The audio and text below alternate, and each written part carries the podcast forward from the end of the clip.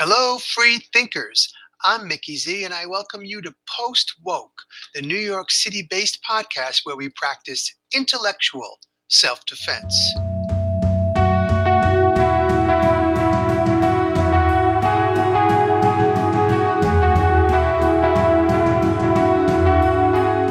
In twenty nineteen, more than five billion hours of pornography were watched on Pornhub alone. For the very few uninitiated out there, Pornhub is the most popular pornography website, but it is one of millions. But so just imagine what the total could be. But just for Pornhub, that is five hundred million years worth of hours dedicated to just twelve months of exploiting women and girls, grooming children, and shattering lives all across the globe. Now, my guest this week, Joshua Shea, will speak in depth and personally about certain aspects of this pandemic that is hiding in plain sight. But before we get to Josh, I want to hit on a few other crucial angles because pornography must be approached from many different directions. It strikes our the, at the heart of our humanity in so many ways. And this topic, in my eyes, fits very neatly into the post-woke mission because part of regularly practicing intellectual self-defense is taking a closer look at what so many, perhaps even you, in our culture consider to be acceptable and or inevitable. If you feel that way about porn, let me begin with a quote from Mary Ann Layden. She is the director of the Sexual Trauma and Psychopathology Program, Center for Cognitive Therapy. Mary Ann says, pornography is a potent teacher of both beliefs and behaviors, and in fact, provides the ideal conditions for learning.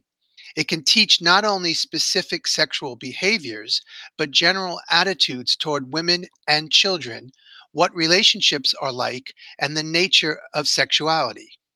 Mary Ann Layden continues, we learn better when aroused. If something activates our sympathetic nervous system, we are more prepared to remember the information received at that point. The arousal may come from excitement, joy, fear, disgust, or sexual tension. We tend to remember any experience we have in those aroused states, and learning is better if it is reinforced. Behavior that is rewarded is likely to be repeated, while behavior that is punished is less likely to be repeated. Sexual arousal and orgasm are extremely rewarding experiences. Close quote. Now, what does this mean for our society?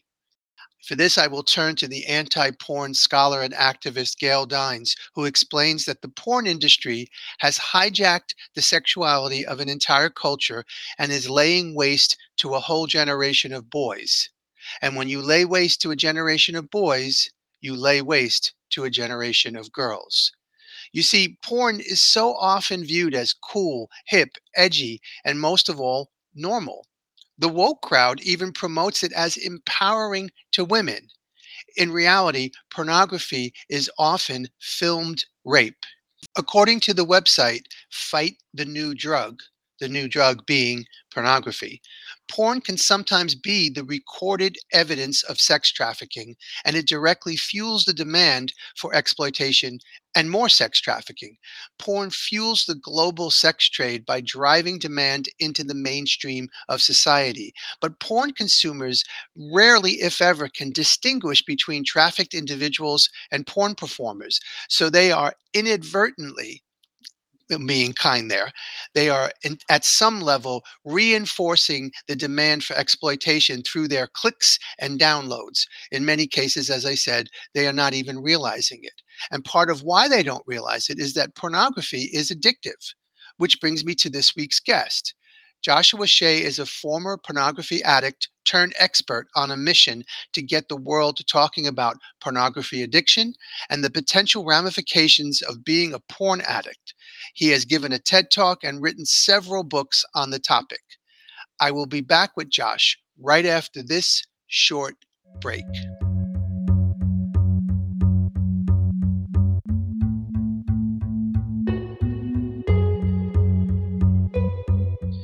We're back with Joshua Shea, a former pornography addict turned expert on a mission. Joshua, thanks for making time to share your knowledge and welcome to Post Woke. Thank you so much. I appreciate you uh, inviting me on and giving me a chance to talk about some of this stuff, because so many people in this world uh, are still scared to death to say the uh, scary P word. Absolutely. So let's get right to it. Uh, I began this episode episode with a brief overview of sort of a sociological impact of porn, but I want to ask you from a psycho-emotional perspective, what's wrong with looking at pornography, and, and why do so many people view it as normal and even acceptable? Okay. So, you know, I'm a, uh, my parents, my grandparents, very conservative people, like their generations were. You go and you look at uh, a woman in a bikini from nineteen fifty-five, and you might see one inch of skin around her stomach. They were raised, uh, a lot of them, you know, my parents uh, including, and the people I know around here were raised in the Catholic Church, and they are very, very uh, I don't want to say anti-sex, but sex is a taboo thing we don't talk about. Um, and I was kind of raised that way.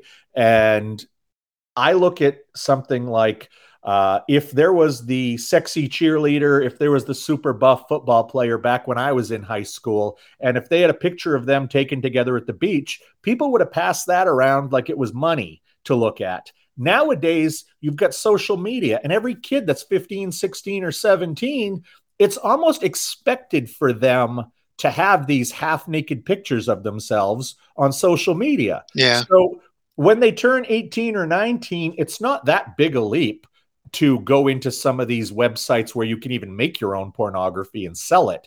That's becoming a huge thing. But what uh, what's happening in this world is that it's a tale of two generations. There's kind of everybody above forty who has no idea what It, the internet has done to the youngest generation, and the youngest generation is kind of flying under the radar. Um, there are so many issues with pornography, even beyond addiction. For instance, now that we have high-speed internet, think about, you know, you give you give a twelve-year-old kid an iPhone. Well, an iPhone is a great mapping system. An iPhone you can play games on. You can, you know, talk to your parents through a few different ways. But it's also the greatest porn computer that's ever been invented. Yeah. And my generation was not given any uh, direction on how to deal with porn with our kids. We're not as strict and we're not as conservative as my parents' generation, but we're not nearly as liberal as my kids' generation. And I kind of look at this and think my parents' generation were way too strict when it came to sexuality. And there's been such a sea change with high-speed internet that we now have a generation that is just, you know, run off the side of the boat and cannonballed right into the ocean. And they're now swimming with sharks in this world of pornography that we don't know what's going to happen. And we're just starting to see now, after fifteen, twenty years of high-speed internet, it's not just, you know, the the addiction. We have higher than ever rates of erectile dysfunction. It's ridiculous. Back when I was twenty years old, the uh, addiction, the erectile dysfunction rates among guys my age were around three percent. Now it's pushing twenty percent. And it's the pornography. Absolutely. You talk about women, and uh, there's a lot going on right now studying uh, younger women and how they don't want to have intercourse with young men who are virgins, because most of them know that these guys have grown up in a world of online pornography. And even the most vanilla, straight ahead pornography, not even any weird stuff, even the most straight ahead stuff, you still see a giant inequity between the way men and women are treated. And it's like a, dis- it's a dysfunctional version of sex education Ab- for the younger generation. And that's what's happening out there. You know, if a kid between twelve and eighteen only sees, you know, two videos a day, which is way less than they're seeing on average, you're still talking about over two thousand, you know, instances of pornography by the time that they're eighteen years old and maybe trying to function like a normal guy. And you and I, and those of us listening who have had normal, healthy sexual relationships along the way, we understand that pornography is fiction. We know it's not a documentary or even a reality show, but how is a thirteen-year-old boy who gets bullied at school or feels ostracized by friends or or can't find his his or her place in the world, you know, they escape to a world of pornography and they feel good about themselves. Well, even if it doesn't rise to the level of addiction, they do that thirty minutes a day, five days a week for five, six years.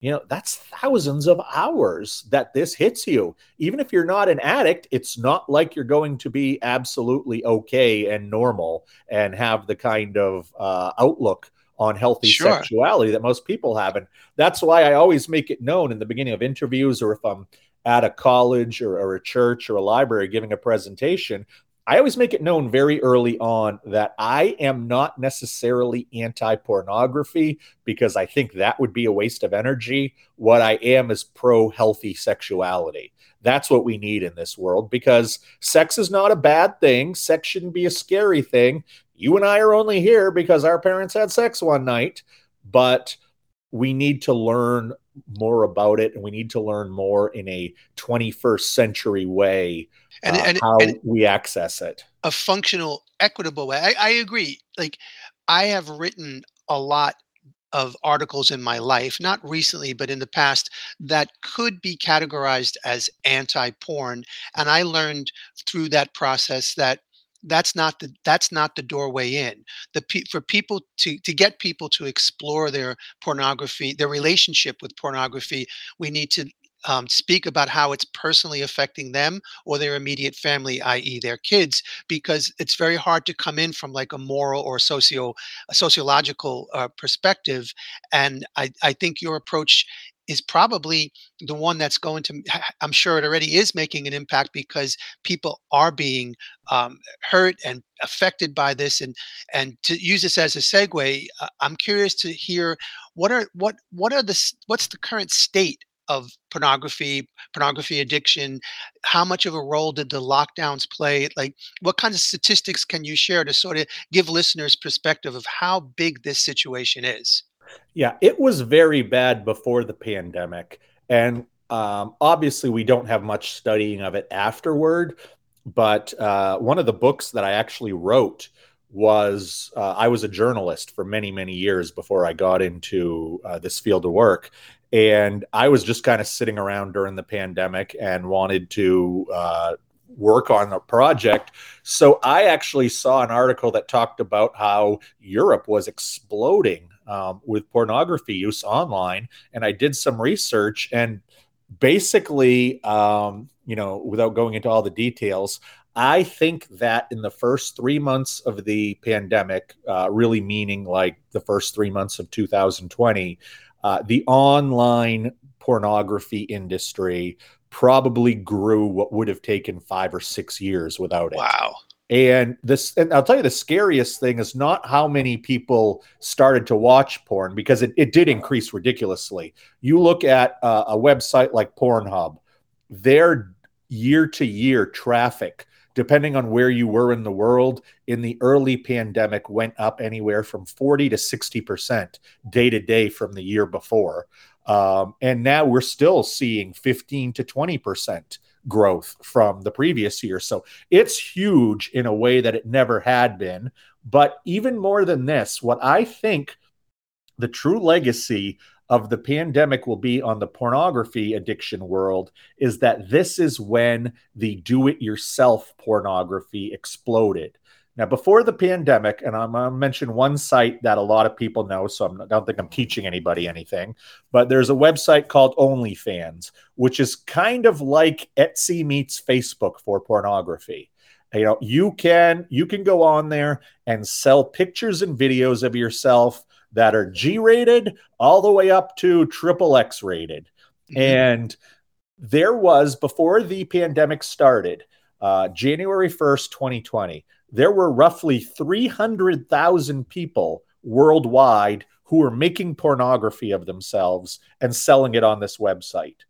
Uh, not too many months ago, the C E O gave an interview uh, somewhere and said that they had over two million content creators. So in a course of two years, we went from three hundred thousand people making porn on this site to two million people making porn on this site. And that's only one site. That doesn't mention the hundreds of cam sites or other sites that are similar to OnlyFans. So there are millions and millions of people who are now making pornography to sell that weren't doing it before the pandemic. And so I wrote this book looking at this and some of the other issues around the pandemic. And I'll tell you what scared me, Mickey, was that I interviewed them. I interviewed a lot of these uh, men and women who got onto OnlyFans right at the beginning of the pandemic. And I interviewed people who had already been doing it. The people who had already been doing it, when I interviewed them three months later at the end of putting my book together, they were able to talk about how the clientele had changed during the pandemic and, and things like that, but they hadn't changed. They were just doing it for the money. They had already built this life for themselves. What scared me the most were the eighteen, nineteen, twenty-year-old guys and girls who got into it because their waitress job was put away or wow, their retail okay. job was put on the shelf, because these are who works in retail, who works in service industries. It's usually younger, good looking, conversational type people. So they found this thing. But unfortunately, when I interviewed this type of person at first, they were saying like, yeah, I, I won't get my tips as a bartender, or I can't, you know, I can't work as a waitress, and I need to make money, so I'm going to do this. Once this is over, I'm going right back to my life. Well, you talk to them three months later, and they're like, no, I'm not going back to my life. And is it, well, the money's so good? Well, the money ca- calmed down after a, after a few weeks once I was no longer new, but I love doing this. You know, I love wow. this because I'm getting so much attention. You know, I can't get a I can't get a girl to want to date me in real life, and now I've got twenty-five women who want to talk to me every day. Or on the female end, it's even worse. I talked to someone who's like, you know, I've had five men propose to me this month, and guys don't look at me in real life, and I love this. This makes me feel special. This makes me feel pretty. And what I heard from a lot of these Uh, young men and women when I interviewed them three months later is that OnlyFans was not an outlet for them to make money exclusively. It became a place for them to get some self-validation. And that self-validation came in the excitement of dopamine hits, oxytocin hits, serotonin hits. Yep. And basically what they were describing was the same process that I went through when I was a porn addict for twenty-four years. These people are making pornography to get their little highs, to feel better. And I ultimately, you know, when you look at it, how different is pornography production from pornography consumption if everybody's going after the same brain chemicals? Wow. And I think that's, I think it's the same coin. I think it's two different sides of a coin. And I can picture some of these, you know, guys and girls who are in their twenties still doing this in twenty years, making a fraction of what they're making now, but it's not about the money. It's about the high. It's about the yeah. addiction. And that's what I think. That's what I really think that the long-term uh, legacy of the pandemic and pornography will be. It's not going to be about watching it. It's going to be about all the people who got hooked on making it. So, so that generation that you're talking about was literally raised searching for these dopamine hits on social media. And then when they come of sexual age and this this unique situation comes where they can't work at a traditional job, all the elements line up for them to jump into something like OnlyFans and become, I never I never thought until you just said it now, I didn't never thought of the of the uh, that end of OnlyFans as being addicted also. But when the way you just described it so succinctly, of course there is. It's this, you're still chasing the same high. You, and as you said, it could be twenty years from now and they might be still chasing a version of that same high. And that is mind blowing to ponder. And it'll be a legacy of the lockdowns that perhaps um, will get lost in the shuffle of all the other legacies, but it's one that will impact Um, a major chunk of our population, either as producers or consumers. So what what I'm curious about here is you've laid out this overview of of the scope of this issue, and the the, the most vulnerable being those kids, the twelve-year-olds with that pornography machine in their pocket. what what when if a parent comes to you, uh, just anyone who's concerned about kids and wants to know what can we realistically do to keep the younger generation from um, watching these extreme videos and getting skewed perceptions of what sex is and what sexuality is, and and living this sort of digital in- intimacy instead of face-to-face intimacy. What kind of steps can people take to to protect the next generation from what happened to this previous generation? And I do understand what you said. There's no, it's not a necessarily a blame on the parents, because those parents had no context. You know, no. If, if you grew up occasionally renting a, a V H S video, how can you understand the scope of what your thirteen-year-old might be looking at on a break at school with their friends? Because you had you you never did it, and you probably imagine your kid wouldn't do it either. As it becomes more known, what can we do to to to to stop this issue in, in its tracks, because we don't need any more ensuing generations learning about sexuality from Pornhub. Right, exactly. And, and there are a few things. Um, first, when you look at the older kids at sixteen or seventeen, you do have to worry about them moving into the OnlyFans kind of world. And maybe that's perfectly fine. Maybe that's a maybe that's a, a, a logical and, and perfectly healthy way to make money for some people. But the thing is, we don't have long-term study about this. What is it going to mean? And I'm not I'm not talking about when you're fifty, some naked pictures of you come out, because I don't think that's going to be a big deal in twenty or thirty years. Yeah. I think, but we don't know what the mental uh, effect is, because we've never seen this in the world. So what I think, you know, one of the things I think that pe- parents have to recognize is when it comes to the older kids, at least, is that they're not living in the world we lived in. You know, like I said, they're half naked on uh, Instagram now, where we never would have thought about doing that when we were young. And for somebody who is an outgoing, good-looking person growing up in this world, what, how big of a difference is it from, you know, being in your tiny bikini and getting a picture taken to taking off the top of that bikini and getting paid twenty dollars for each person who wants to look at it? Well, it's twenty dollars per person. And if fifty people want to look at it, you made one thousand dollars taking your bikini top off. Wow. When you don't have the taboos and the, the uh, you know, moral black cloud of, you know, what pornography was to previous generations, that makes it more uh, interesting, I think, for older ones. And I, but I think older ones can understand, we don't know what this is going to do to you. Uh, I think they can appreciate that. When it comes to the younger kids, when I, when I've given presentations or, or given speeches, I almost always get a parent who asks or comes up to me and says, well, you know, we've got, we've got filters on our kids' phones, and we've got filters on their, their, laptops and their tablets. And, you know, I have to tell them, if that's wonderful, there are now just under five billion phones or smartphones in the world. You've locked down one of them. Great job. Thank you for battling pornography for all of us. You know, it's, it's not a matter of if your child is going to see pornography. It's a matter of when.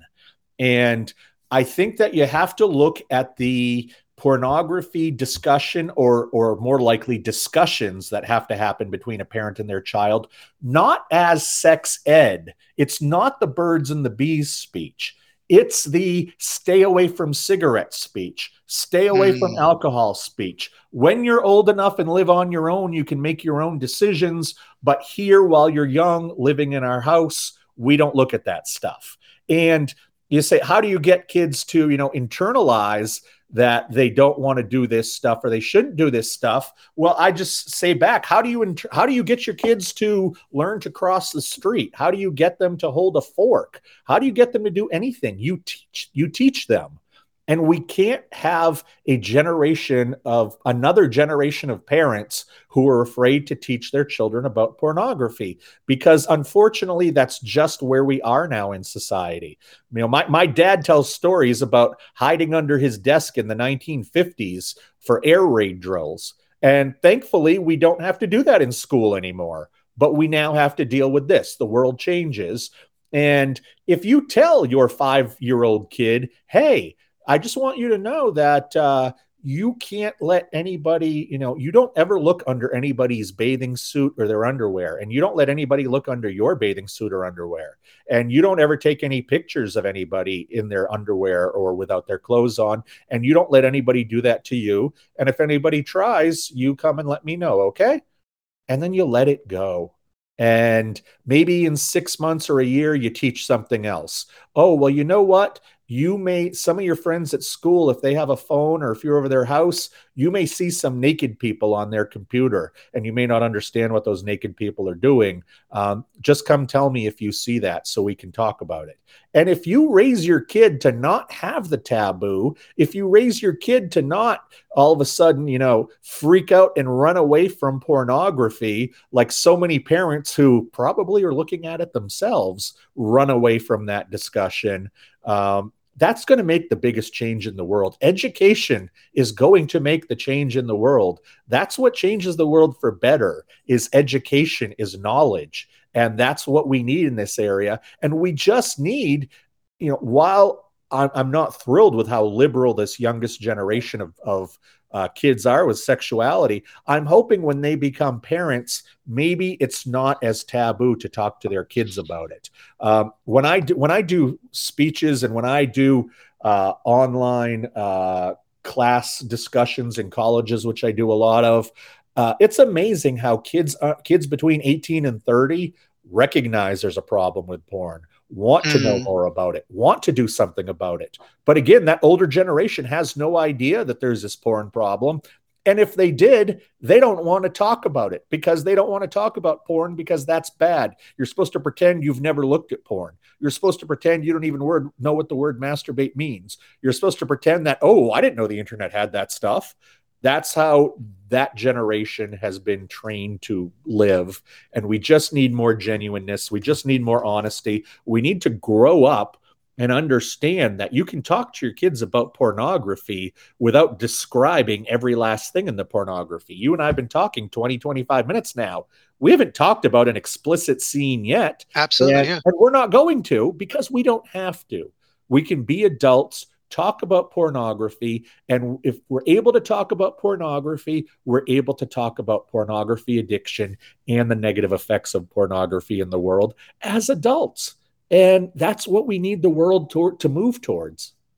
That, that's a wonderful answer, because that that sense of normalizing a conversation that could be uncomfortable. Like you said, it's not normalizing a conversation about Um, sexual specifics that are inappropriate for children of certain ages. You're letting your kids know. Well, the first thing you're doing as an adult, whether they're your kids or not, it could be aunt or uncle, or but just you, you yourself are accepting that there is a problem, and that pretending that porn doesn't exist or that you don't look at it isn't going to solve it. So you have to deal with your own uh, self-stigmatizing of it. But to let the kids know that they can come to you the same way you'd want them to come to you if one of their friends stole something from the store yeah. or, or offered them a joint or whatever it might be, to say, you're not going to get punished. You're going to get praised if you come to me and say, something happened with my friends and I need to talk about it. Like that, it sounds commonsensical, but as everyone knows, it's very challenging to be that relaxed about taboo topics. And it's very challenging for the kids to feel like they don't want to feel like they're ratting out their friends, or right. maybe, or maybe through their friends, they've already been sort of stigmatized about porn. And it's like, I can't talk about naked bodies to my parents. And, and it seems like we just need more input, like what you've been dedicated to, of letting people know, hey, you, as you just said, you and I have been talking quite some time here about porn, but not not a, a pornographic conversation. And right. it's one hundred percent possible and one thousand percent necessary. And I tell you what, one of the most powerful things then, and my favorite thing to experience when I do my coaching, is when I talk to a younger guy or girl, you know, eighteen to twenty-three, eighteen to twenty-four, uh, when they come to me for help, and I'm sitting there talking to them about their issues, and it dawns on them that I'm not going to judge them on what they've looked at. I'm not going to shame them on what they've looked at. I'm not going to embarrass them about what they've looked at. They can just talk openly and honestly. And it's like a giant weight lifts from their shoulders because they've never been able to talk to their mom or dad. They've never been able to talk to their friends. They af- they were afraid to talk to other relatives or a doctor because maybe they would talk to their parents. And yeah. one of the first things I say to people when I sit down with them, whether they're eighteen or sixty-eight, is, listen, I talk about this stuff all day long. If I could, if I could get paid a dollar for every time I say pornography in a day, I wouldn't need to do this anymore. I talk about porn, pornography, masturbation, these issues all day long. They don't really faze me anymore. I know that it's very new for you. I know that it, you feel like it's very shaming. I know that you're embarrassed, but the most, you know, the more truthful you can be, the more you can own your behaviors, uh, the better off you're going to be. And they hear this, but I can still see it takes some time for it to click. And sure. when it finally clicks, there is a visible change in the way they hold their body. They just kind of like exhale and recognize, oh my God, I can talk about this matter-of-factly, and this guy's not going to judge me. Nice. That's, that's the most amazing thing to see, because I think it's the first time that a lot of these people have ever been able to talk about this issue that they're ashamed of, that they hide, that's causing problems in their life. And it's sad that they have to find somebody like me to talk to about this, and that there's not more people out there who are open and willing. Um, and that's what I'm trying to do with, with changing the world. Like I said, I'm not anti-pornography. It's legal. It's been around. Depictions of sexuality have been around since cave painting times. Um, all I want to do is educate people that this is not like it was when you could only get one magazine a month. Yeah. You know, yeah. this is a very different world now, and we have to treat it like a very different world. And we can't have the same uh, taboos of the past hanging over us. Imagine if we still had the same taboos we had in the seventeen hundreds and eighteen hundreds. Imagine if we were still trying to drown people because we thought they were witches. I mean, you have to evolve, and you have to address the way the world changes. And we're not doing that now. And that's what I see my mission out there as, is trying to educate, and then those who need help, working with them on a one-on-one level and removing the stigma from their situation. Uh, yeah, I, I mean, I very much admire what you're doing. And like you say, we have to evolve, but th- getting people to evolve requires some guidance. And that means they need people like you who have been through it, who understand it, who can talk about it like an adult without judge, without judging anyone, and to sort of model the behavior in which you want other people to interact, which which brings me, before we wrap up, I want to make sure um, the listeners get to hear about your new book, your contact info. I'm going to put all of that in the show notes, but I'd like you, just in case we don't know where people will hear this, I want you to have a chance to let people know what you do, you know, what you write about, how they can contact you, and so on. So please, the floor is yours. Yeah, thanks. Thanks a lot. Um, my, my newest book, uh, it was released Uh, on April first, twenty twenty-two. Um, and that is called, I am reading this book about porn addiction for a friend. Um, tongue in cheek, obviously, because nobody wants to be caught reading a book about porn addiction. Um, so I named it that. This is actually the first book I have written that is a self-help book for porn addicts. And I geared it towards, uh, I've only been on TikTok for about three months. And I exploded on TikTok. Within my first month, wow. I had a couple videos that were over eight million views. My coaching, I started to get so many people wanting my coaching that I could have coached twenty-four seven if I wanted. It totally blew up. But one of the things I kept hearing was a lot of people who were in different parts of the world who were like, somebody in India is like, I can't go to my therapist about this because porn is now technically illegal in India. And we oh, don't have the same protections for people. So I can't go talk about this, but they can still buy a book through Amazon. And I have this book designed to basically be like my first session that I have with people. I usually offer a free first session so people can see if we click, so they can we can understand where they are as far as their issues go. And I, but I know a lot of people are too scared to do that with me, or they're just in a place that they can't do that with me, or they, they uh, say to themselves, you know, I could go one free one, but I don't have the money afterwards, so why bother? This book is designed to just get them into it. It discusses the eleven different symptoms. I give stories of seven or eight of my clients, different ages, different places in the world that they're from. So hopefully people see themselves. I give a list of about seven different activities that you can begin in early recovery to try to get back on the right track. And then I also have a handful of assessments and uh, quizzes to take so you can personalize your experience to the book and see where you fall in certain categories, like the adverse childhood experiences uh, assessment, which is one that a lot of a lot of professionals use. So that book, I'm trying to kind of be all encompassing, uh, really quick hit about learning where you are right now. That's that's available uh, through Amazon. Like I said, it's called I'm Reading This Book About Porn Addiction for a Friend. I have written other books in the past. I did a, my first one was a uh, autobiography. I also did that one I mentioned earlier about the pandemic. That's more of a journalistic look at what was happening.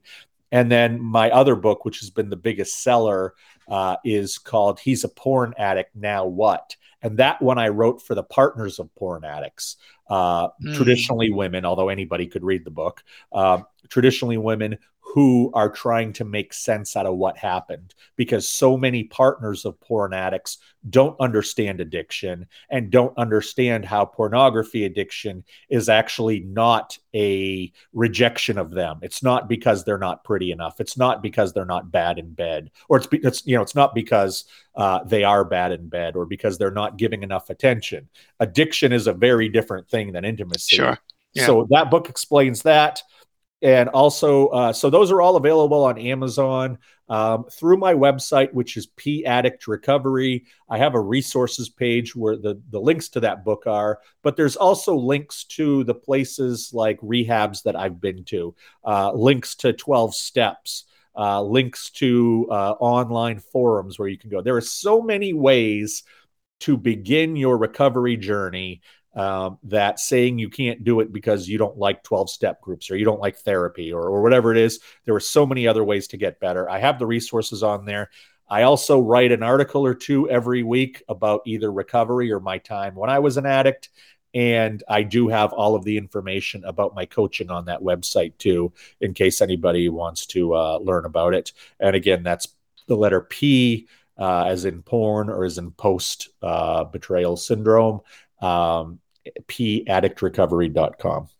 That, that all sounds incredibly helpful and all encompassing. Like, like you said, it's something there for everyone, depending on where they are. It could be a parent worried about a kid. It could be a spouse feeling rejected by their partner. Or it could, it could be literally someone reading a book about porn addiction for their friend. And, yeah. and, uh, uh, that's such a great title. So I will put as, as many links as I can fit in the show notes, just to let people know how, you know, what you're doing and how they could reach out to you. And uh, Josh, I, I really appreciate your time, and I appreciate you taking on this mission, um, not just because you yourself had to struggle through it for so many years, but because you see the long-term ramifications for future generations, and you want to play a very positive role in creating a better world. And, and it's always a pleasure to meet someone who can um, challenge our conventional wisdom, but at the same time be doing it from a place for, of the common good. So thank you for what you do, and thank you for being here on Post Woke. Well, you know, it, it beats moving furniture for a living. um, and yeah. uh, thank you. Thank you so much, because like I said, there are still so many people who have so many taboos about this. Um, being able to give me this forum to speak to your audience, I very much appreciate that. We don't know what difference we're going to make, but I've been doing this long enough now that I get messages from people where I heard you on a podcast two years ago, or I bought your first book three years ago. And I just want to let you know that it was the first step towards my change. So that's I wonderful. Know, I do know this kind of stuff absolutely helps, even if we don't find out who the people are. So thank you for giving me this time. Oh, the, the pleasure so is mine. And I agree. This this type of content is evergreen. You know, as as somebody who's a big podcast fan myself, I'll, if if a topic interests me, I'll sometimes put it into the search bar on my phone. And I don't know what podcast is going to come up, because it could be one episode on a podcast that's been around for ten years that that covered that topic. So the fact that we did this, like you said, it's it is inevitable that someone is, at least one person is going to come across this information at the right time where it can make a fan, huge difference in their life. So thank you again. And um, I, I, to the listeners, just check the show notes. All the information you need about Joshua Shea will be in there. And Josh, um, really, um, let's stay in touch, and thank you for all you do. Absolutely. Thanks, Mickey. I'll be back with my story of the week right after this word from our sponsor. Hey, Mickey Z here with a few messages before we get back to the show. I'm asking you to become a paid subscriber to Post Woke. To do so, it's very simple. Just go to mickey z dot substack dot com. The link is in the show notes. And there, for just five dollars a month, less than seventeen cents a day, you can support what I'm doing and get a steady flow of podcasts, articles, and other content, including perks that are available only to paid subscribers. So I thank you in advance for making that commitment. It really makes a difference. In addition, if you'll scroll through, scroll through the show notes, you'll see that I have a link in there for the project I do to help homeless women in New York City. Your support is most welcome. There's a link in there for a very cool Post-Woke podcast t-shirt to let people know what your favorite podcast is. And there's also a link in there for my N F T digital art photography. If you're interested in non-fungible tokens as a collectible, please click that link, check it out, and maybe maybe buy yourself a collectible work of art. So on that note, thank you again. And most importantly, please consider becoming a subscriber at mickey z dot substack dot com. And now let's get back to the show. Before I dig into the story, let me situate you in New York City for those of you maybe not familiar with how the five boroughs work. New York City is made up of five boroughs: Manhattan, Queens, Brooklyn, Bronx, and Staten Island. I was I was born and raised in Queens, still live there as it were I've lived my entire life. Um, my particular neighborhood undergo has undergone incredible changes and is often called different things, but right now it is un- almost universally called Astoria. And since it's become both hip and profitable, the under the umbrella name of Astoria is now used to cover a lot of real estate. When I was younger, the specific area where I grew up was always called Long Island City. It was a working class, urban, industrial setting of asphalt, tenements, factories, and a few old cobblestone streets. High crime, low greenery, ethnically diverse, but often divided, except for when we played sports. In such a setting, my friends and I were left to our own devices in terms of having fun. This often meant roaming the streets in small gangs looking for adventure. When we were about twelve or thirteen, we discovered the now defunct Turf Club Motor Inn. The Turf Club was a standard short stay joint. Some of its first floor windows faced the street low enough for a juvenile delinquent on his tiptoes. So whenever we'd pass, we'd each peek into a few different windows until we found one matching these criteria. Something was going on, and the curtains were open just enough to see a little of what that something was. On such occasions, we'd whisper, "I got action, I got action." At that, all the punks would gather to look. Would there be anything, even shadows, to give us a glimpse at what adults do? Remember, this is long before internet or even V H S porn, so we were relatively innocent compared to the boys of the same age today. What we did have back then, however, was perhaps more face-to-face patriarchal conditioning. In the pre-internet and pre-smartphone days of yore, humans interacted differently. Thus, our male elders played a direct role in our programming. For example, when our group talked about the Turf Club, the older guys would explain the dynamics we partially witnessed. Men who were cheating on their wives and girlfriends used cash-only rooms in a shady part of town. No paper trail and virtually no chance of being seen in a world without today's twenty-four seven surveillance. As boys, we simply accepted these premises. Men cheat, but not any of our fathers, uncles, or brothers, of course. There is an endless supply of sex-craving women, and wives and girlfriends go along with it to keep the peace and maintain their financial security. The Turf Club was just there to keep things in the shadows, to allow for the illusion of trust and honesty. Not surprisingly, the Turf Club became a regular venue for pimps, johns, and prostituted women. I say not surprisingly because it was common for decades to see prostituted women and girls lining the streets of Astoria or Long Island City each evening at sundown. Less than a block from the five-story walk-up I once called home, there would be many such women and girls.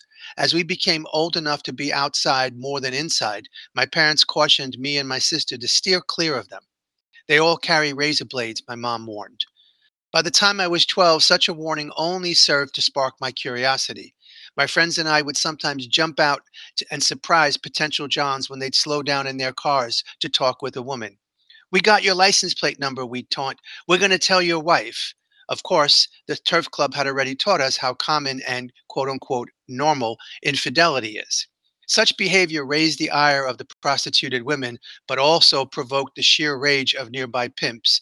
We learned quickly to have an escape plan under such circumstances. As I hit thirteen, I was out later and later on the streets. Plenty of times when I walked home alone, I'd pass a parked car in which a John and a woman or girl he had bought were completing a transaction.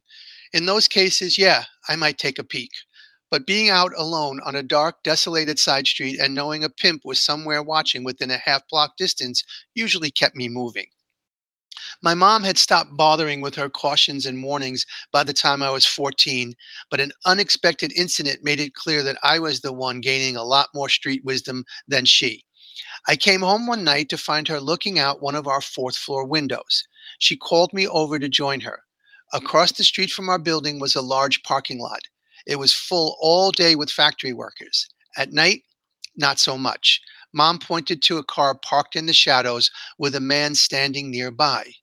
"He must be a lookout," she posited. "I think a big drug deal is happening."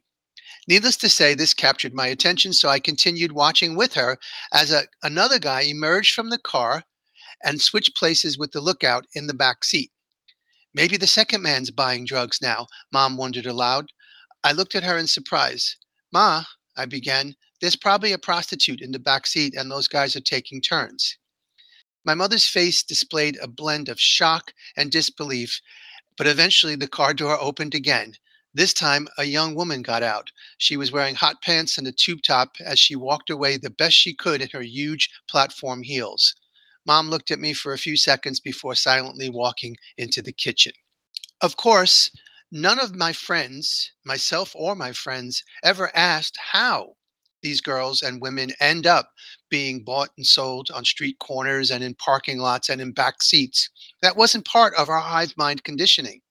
But again, this was in a time before pornography became the default setting, before literal children learned about sex from free video clips on their smartphones.